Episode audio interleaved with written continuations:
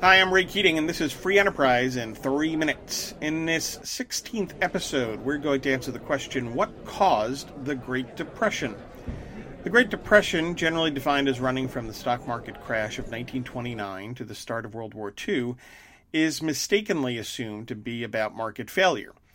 President Herbert Hoover supposedly took a laissez faire approach, letting the economy melt down, and it was up to President Franklin D. Roosevelt and activist government to save the nation. That, however, is a load of hooey spun by politically biased and economically ignorant historians. In reality, the Great Depression was about government failure. The trigger point was trade protectionism. The stock market grew jittery as Congress debated a massive increase in tariffs as it looked more likely that the now infamous infamous Smoot-Hawley Tariff Act would become law, the stock market crashed in October 1929.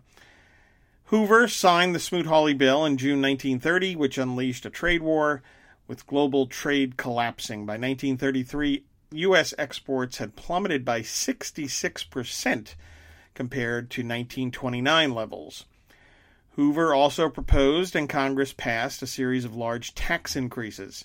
For example, the top personal income tax rate jumped from 25% to 63% in 1932.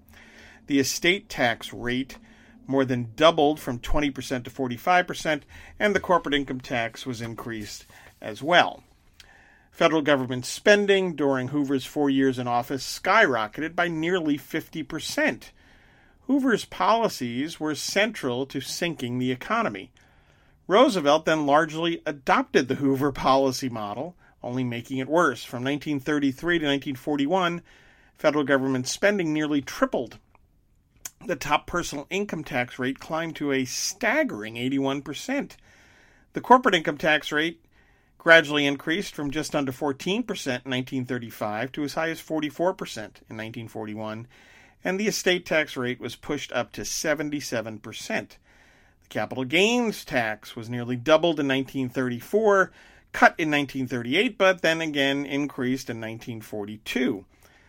For good measure, FDR unleashed an unprecedented tidal wave of regulation, getting government involved in, among other escapades, setting prices, wages, farm production, and labor agreements.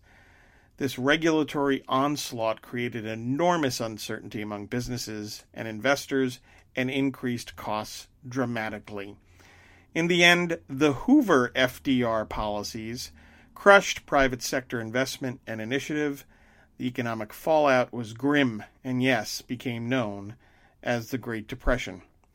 I'm Ray Keating, economist, columnist, author of the Pastor Stephen Grant novels and Chuck versus the Business World Business Tips on TV. My books are available at Amazon.com. Please like and follow us on Facebook at Free Enterprise Economics and on Twitter at Free Enterprise 7. And subscribe to Free Enterprise in three minutes at iTunes. Thanks for listening, and God bless.